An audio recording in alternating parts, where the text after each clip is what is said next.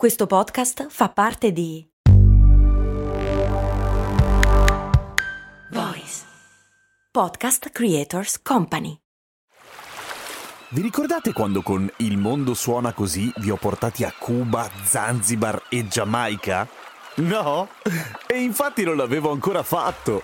Per fortuna è uscita la nuova stagione di Il mondo suona così, il podcast di viaggi dove vi porto in giro per il pianeta tirandovi per le orecchie. Nel senso che sei arrabbiato? Ma no, nel senso dei suoni, capito? Orecchie, udito. Ah, ho capito. Sei simpatico. Il mondo suona così, una produzione voice in collaborazione con Eden Viaggi. Intanto un doveroso grazie a Claudia, a Stefano, a FC Beta, FC Beta? FC Beta? FC Beta, Matteo, Schiscetta, Andrea, Giovanni, Elena, Rico Pallazzo, Ste Stoppani, che sono tutti nuovi patron iscritti a patreon.com slash cose molto umane, laddove potete fare le domande, accedere al canale Discord e ascoltare le puntate, quelle che volete tutte senza pubblicità, compresi gli speciali. Anche se di speciali ultimamente ne ho fatti pochini, eh, lo confesso. Devo riprendere. Riprendo promesso. Questa è la puntata in cui spiego come funziona una pompa di calore. Che palle direte voi? Non ditelo perché questa cosa mi ferisce molto. Per me spiegare come è fatta una pompa di calore ha richiesto molto molto studio, maledizione, fottuta termodinamica, ma soprattutto è interessante perché la pompa di calore è semplice e geniale.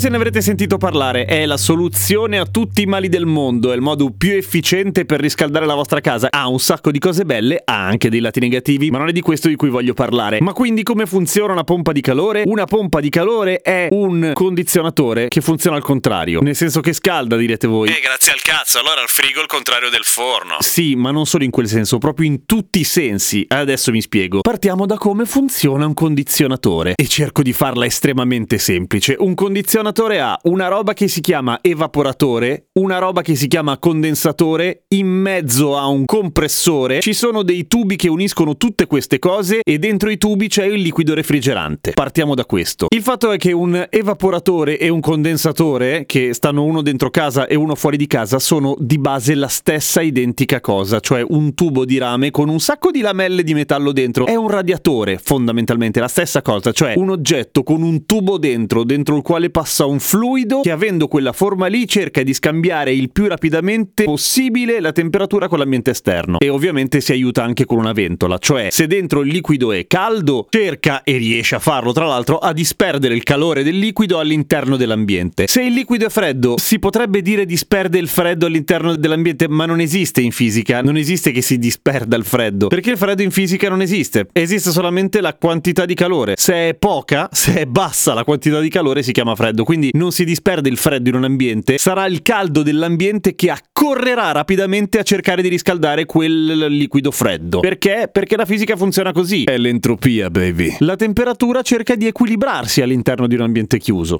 Punto. Che è il motivo per cui se tieni un ghiacciolo in mano in casa a un certo punto si scioglie e se tieni la boule dell'acqua calda in casa a un certo punto si raffredda. Se la tua boule dell'acqua calda è diventata fredda vuol dire che la stanza è un pochino più calda in modo impercettibile, ma quel calore non è scomparso, si è disperso uniformemente nella stanza. Idem per il ghiacciolo. Se il tuo ghiacciolo si è sciolto, oltre ad avere adesso il pavimento appiccicaticcio, la stanza è un pochino più fredda. Di quanto? Di un cazzo di niente, non te ne accorgi, però fidati, è un pochino più fredda, perché il ghiacciolo si è mangiato il caldo. Diciamo così così. E nel caso della Bull è la stanza che si è mangiata al caldo della Bull. Insomma, tutti si mangiano il caldo, il freddo mm, non se lo caga nessuno. E questo è il punto primo. Preparatevi, non sarà facile. Questo è il punto primo. Quindi una pompa di calore non è altro che una macchina, un circuito che scambia la temperatura da un posto con l'altro. E come fa? In fondo basterebbe far andare, che ne so, dei tubi d'acqua da una parte all'altra e bene o male da una parte un po' si scalda e dall'altra un po' si raffredda. Ma sarebbe lentissimo, non cambierebbe praticamente di una minchia. Ci vuole un metodo molto più efficiente. Ed è per quello che un sacco di tempo fa, in realtà, ormai più di un secolo fa, è stata scoperta la meraviglia del liquido refrigerante. Perché si chiama liquido refrigerante? Refrigerante porca di quella vacca che è super fuorviante, perché non è che il liquido di per sé è freddo, il liquido è alla temperatura in cui lo metti. Si chiama liquido refrigerante perché si usa nei frigoriferi, bastardi truffatori confusionari. E perché si usa nei frigoriferi? Perché ha un punto di ebollizione molto basso. E qua arriva la seconda grande fregatura. Ed è una fregatura che è ancora più efficace in italiano, perché in italiano se noi diciamo bollente è sinonimo di qualcosa di molto caldo. Ma è una cagata,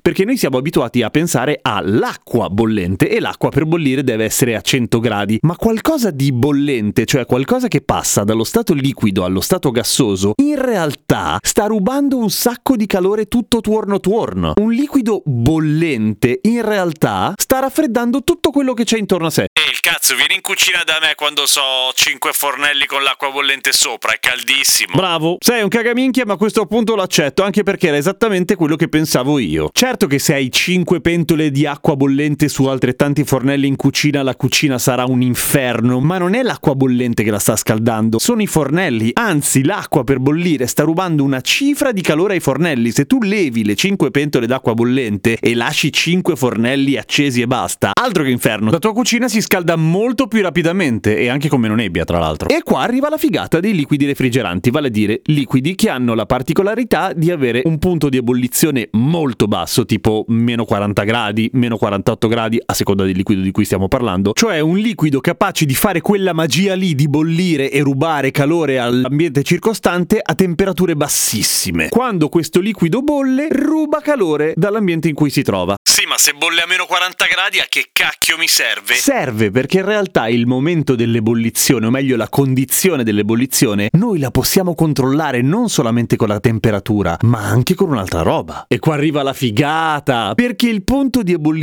di un gas o di un liquido che poi diventa gas dipende non solamente dalla temperatura, ma anche dalla pressione, che è il motivo per cui 100 gradi come punto di ebollizione d'acqua si calcola sul livello del mare, che è sempre lo stesso motivo per cui se andiamo in alta montagna e facciamo bollire l'acqua, bolle molto prima e la pasta che ci cuociamo dentro fa un po' più schifo perché facciamo la pasta a 90 gradi e non a 100, per dire. Quindi bollente non vuol dire per forza caldo e temperatura di ebollizione non è fissa, cioè è fissa a una tale condizione di pressione, ma se noi cambiamo la pressione possiamo fare il cazzo che ci pare. Ah, ah, ah. Ma torniamo al nostro liquido di raffreddamento. Se noi riusciamo con il compressore a variare la pressione all'interno di questo circuito del liquido refrigerante, possiamo anche decidere quando farlo bollire o quando no, vale a dire quando sprigiona il suo magico potere di ciucciare calore dall'ambiente esterno, quindi raffreddare, o al contrario, facendolo passare da gas a liquido, quindi facendolo condensare, si dice, facendogli rilasciare una cifra di calore. Lo so, è una faticaccia. Facciamo una pausa? Due secondi di musica rilassante, via torniamo a bomba. Quindi torniamo al condizionatore e poi passiamo alla pompa di calore o inverter o quello che volete, è la stessa cosa. Un condizionatore, noi decidiamo di fargli fare quella magia lì al liquido refrigerante, dico, di ciucciare calore per bollire quando? Quando è dentro casa, cioè quando è nello split che abbiamo dentro casa. Lo split, il cazzillo quello appeso al muro con le ventoline che fanno su e giù, su e giù. Uh, capito? Quello. Il gas arriva da fuori tutto bello compresso dal compressore, quindi liquido anche se è molto caldo arriva dentro casa, entra nell'evaporatore che è dentro lo split, che è comunque sempre quella famosa griglia attraverso cui passa l'aria spinta da una ventola, espandendosi finalmente bolle, ruba un sacco di calore, ergo diventa molto freddo e...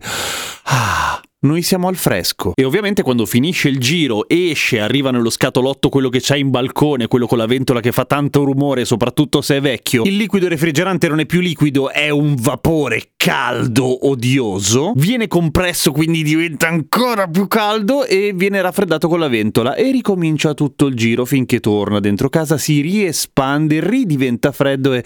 Ah, cambiamo il giro e diventa una pompa di calore, cioè facciamo fare la magia dell'evaporazione in cui il liquido refrigerante ruba calore all'esterno così porta dentro il calore.